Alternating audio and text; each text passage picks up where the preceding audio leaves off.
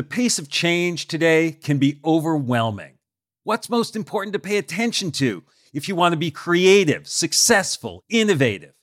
I'm Bob Safian, host of Rapid Response. Rapid Response is a podcast that cuts through the noise, featuring candid conversations twice a week with top business leaders navigating real time challenges. Leaders like Airbnb's Brian Chesky, the WNBA's Cathy Engelbert, and Khan Academy's Sal Khan. From the team behind the award winning Masters of Scale podcast comes Rapid Response. Search wherever you get your podcasts to listen and subscribe. Hello, everyone. Rohan here, your host of Meditative Story. Deron, Mary Beth, and the team are working with new storytellers for our upcoming season, which begins very soon. In the meantime, we always find taking a moment to look back at some of the richest experiences of the season we're bringing to a close gives us a chance to hold on to those moments before we move on. I think you're going to love this between season content we've curated. And as always, please reach out at hello at meditativestory.com if you have any ideas about storytellers or anything you'd like to share with us. Please take a few moments to settle in. Find a position where you're really comfortable.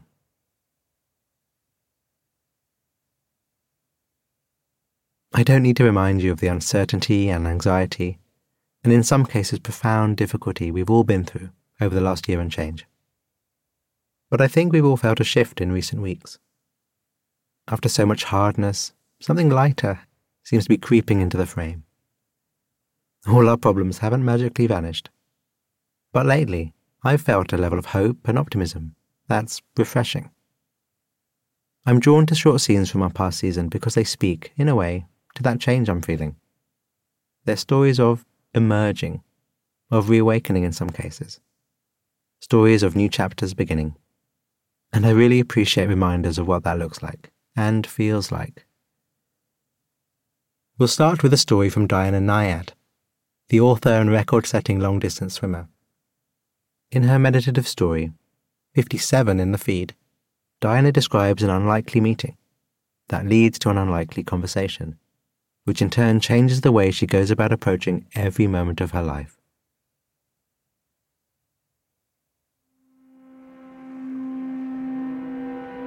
the body relaxed, the body breathing, your senses open, your mind open, meeting the world. I'm stunned. His breathing through that respirator tube isn't so much a sip as it is a gulp. Christopher Reeve is backstage at a fundraiser event for stem cell research. It wasn't so long ago that he was larger than life. Superman, the epitome of strength and virility. Oh, it was a cruel moment.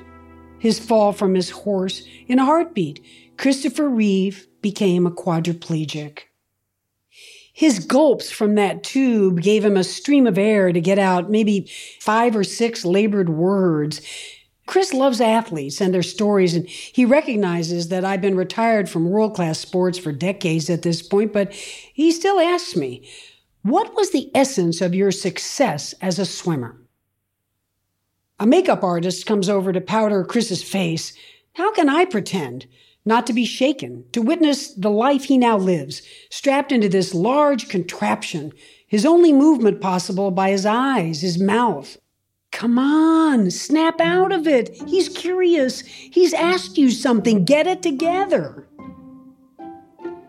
Well, Chris, as a teenager, I came to my last pool race after getting up at 4:30 in the morning for 8 years. I didn't yet know my athletic talent lay out in the ocean. This race was to qualify for the Olympic trials, and I remember it as if it were yesterday. I was walking down that pool deck in a daze. Chris, I can share with you, my chances that night were close to zero. Even after eight years of working hard and believing, well, my buddy Suzanne shook me. She said, What in the world are you thinking about? You're in a fog. So Suzanne grabbed my shoulders, put her face within inches of mine, and she barked at me. Get up to those starting blocks. Blast off with every ounce of what drives you. And when you touch that wall, don't look around to see where you finished. Close your eyes. Close your fists. Say it out loud. I couldn't have done it a fingernail faster.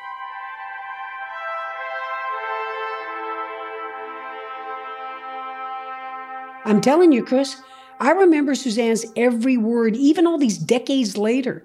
She told me, I guarantee you, you do it that way, you say it, you mean it, you will walk out of here with no regrets, no matter what happens. So, Chris, that's the way I swam that race, the last race of my youth. And you know what? I didn't make it.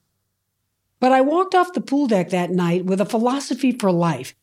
I literally stopped, looked up to the night sky, and I said to myself, Every day of your life, no matter what you do, do it so you can't do it a fingernail better. No regrets. Chris stares at me pointedly and he presses me. So, you promised yourself a long time ago to live every day so you couldn't live it a fingernail better. Have you kept that promise? He stops me cold. I really don't have to think about it. I say one word to Chris hardly. Chris's handlers come and he's off for his appearance, and as he's wheeled away, I can't help but stare after him, in part because it hits me that in a nanosecond, any one of us could lose all that we so easily take for granted. The other thing is this here I am, face to face with someone I've never met before for only a scant few minutes, yet he unabashedly calls into question how I'm going about my life.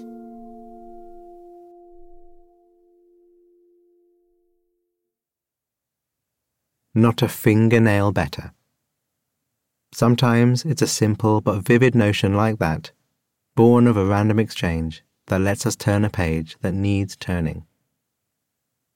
Other times, it's something much more dramatic. In 2015, the ecologist Nalini Nadkarni suffered a terrible accident in the field, falling 50 feet from the top of the rainforest canopy to the forest floor. But this catastrophe that could have ended her life did something quite different. It invited a new life to begin in its place. After this, I do hope you go listen, or re listen, to the entirety of Nalini's story in episode 59.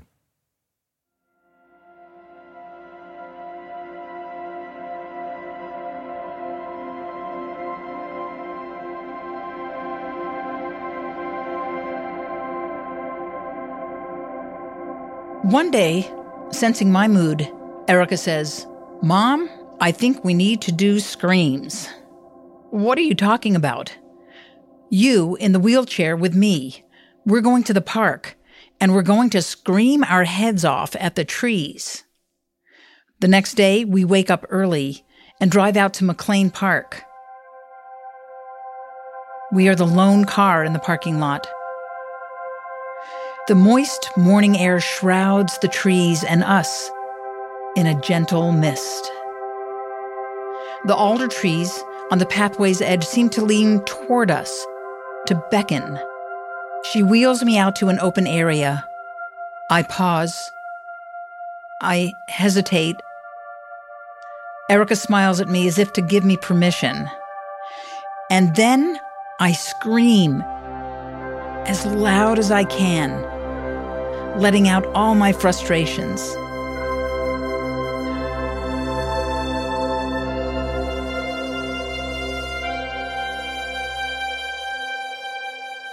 After a few minutes of this, she changes gear. She instructs me to whisper each thing that I'm grateful for. I look at Erica as I whisper, and I realize something astonishing. Our roles have shifted. I'm not being the know all mom that is caring for her little daughter. She is the one who knows how to care for me. When forests suffer a disturbance, younger species of trees start to fulfill the roles the old trees used to play. The same is apparently true for me. My recovery demands that I allow people in my life to change their roles to balance for my new limitations. And as it happens, the adjustment isn't all that difficult for us to make because I'm not the linchpin. I never was. I'm expendable in a certain way. And there's a calmness that comes out of knowing I'm not the one holding it all up. Perhaps this disturbance is an opportunity for me to consider other roles I might play in my life. Things I haven't admitted out loud. I want to be spiritual. I want to create. Maybe never climbing another tree wouldn't necessarily be a bad thing. But if not Nalini the tree climber, the scientist, the provider mom, the doer, then who am I?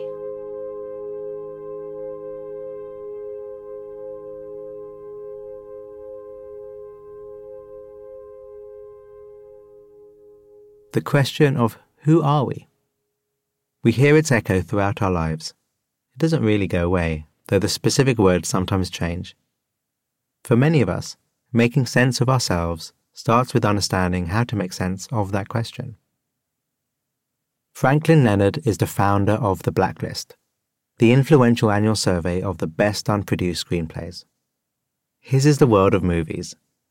And as movies tell us regularly, we figure out who we are through big dramatic epiphanies. But as Franklin describes in episode 68, the path forward in real life is another story entirely.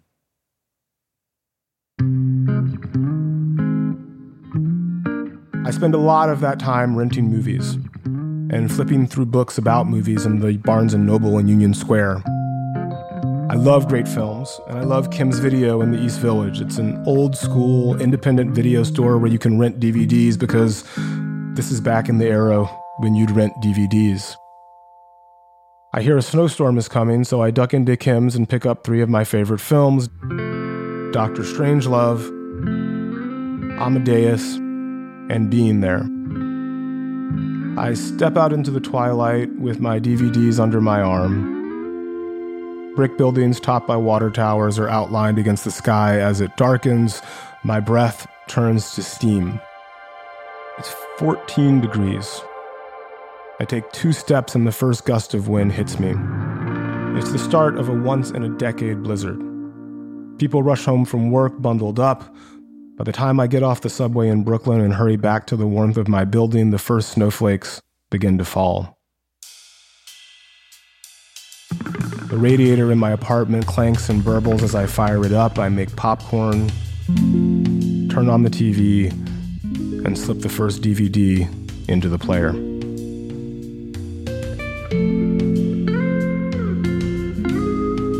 By the time the credits of the third film roll, it's 3:30 a.m.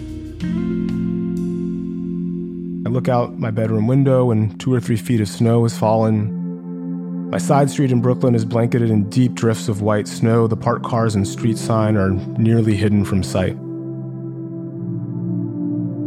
Last shot of being there keeps rolling in my mind.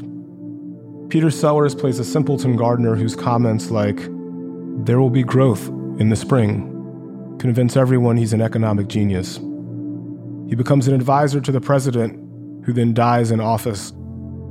At the funeral, the pallbearers are carrying the coffin and they're talking about Chauncey Gardiner being their one and only chance to keep the presidency in the next election. You're, of course, thinking, oh, that won't go well. But then in the last shot, Peter Sellers wanders away from the funeral through the snow on the ground toward a lake. And he walks on water. The next day, I buy a ticket to Los Angeles.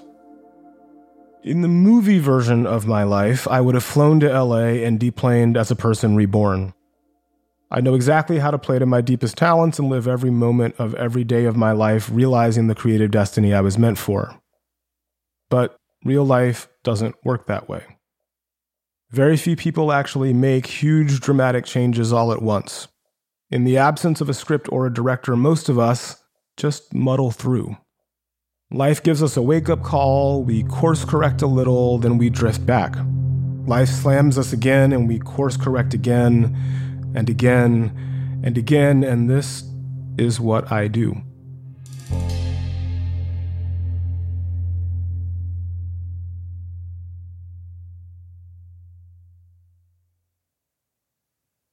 The journalist and author Florence Williams is one of our favourite writers. Her work is full of grace and beauty.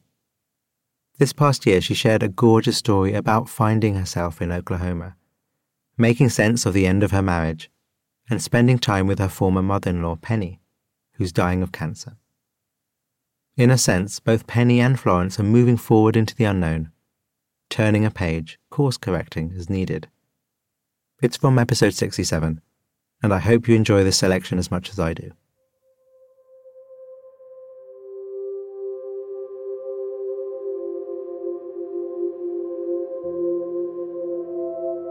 I'm still afraid of so much. One of the things I fear most is aging alone, being ill alone, dying alone. But when I see Penny's frail body in that chair, I see she is prepared to unveil this for me as she has unveiled so much. You'll find a fabulous man, she replies. Maybe a hillbilly. And we both laugh as I clear the tray. It's important to have a great love, she murmurs to me later in the evening. And that is her final advice to me. I know she doesn't mean the hillbilly, although that's part of it. But love is bigger than marriage and bigger than romance. The love that wards off loneliness is not the love you receive, but the love you give. Even in her weakened state, Penny is connected by filaments of love to something larger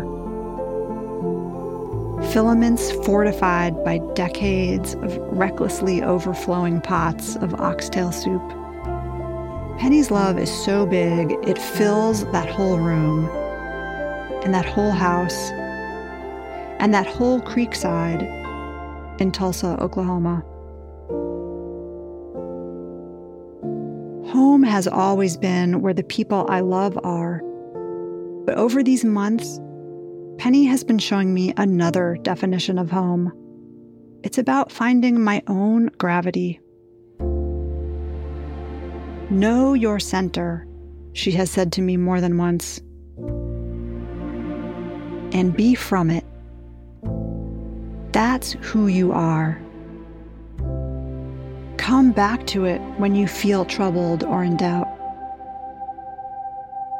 Her final gift to me is to preside over my hour of need. My final gift to her is to let her, and then to let her go. Dying is hard work. I don't want to make it harder. She needs to know it's okay to withdraw. I bring new flowers into her room and arrange them in small vases surrounding her. Soon her sons fly in. A few days later, she is gone.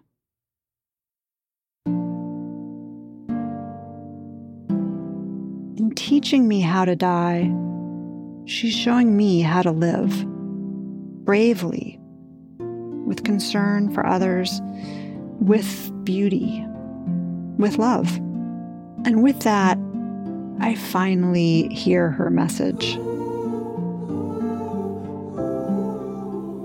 I am going to be okay.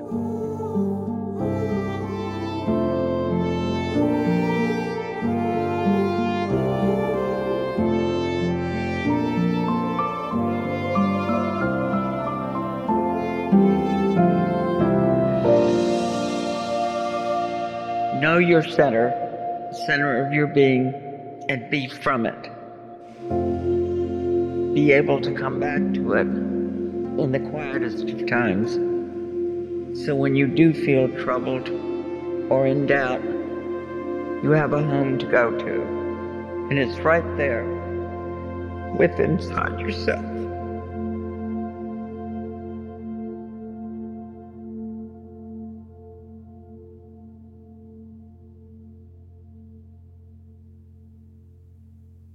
Thank you, Florence, Franklin, Nalini, and Diana. And thank you for taking the time to sit with us. Body relaxed, breath long, and jaw soft. We're so happy to share these stories and grateful to be experiencing this delicate, hard to describe moment with you. The world is as complicated and unpredictable as it ever was, but together we can choose to take a step forward, to emerge from where we've been and move into whatever's next. I look forward to exploring that place with you, whatever it may bring. I'll be back soon for another look at some favourite meditative stories. Meanwhile, we're working on the next season, and it's already shaping up to be our most memorable and powerful one yet. From here in Glasgow, Scotland, and on behalf of our team in New York, thank you for listening. If you enjoyed what you heard, we invite you to share it with a friend. And if meditative story is making a real difference in your life, we could really use your support of the podcast by becoming a member at meditativestory.com forward slash members. On behalf of the team at Meditative Story, thank you for spending time with us today. We love creating the show for you. And if the show serves you in a meaningful way, we'd love to hear from you. Would you take a minute right now to write us a review in your podcast app? When you leave a review, it really inspires our team, and we're a group who derive so much energy from understanding how meditative story impacts you. It's also a way for you to pay it forward by helping others discover the show. So if leaving a review speaks to you today, we'd really appreciate it.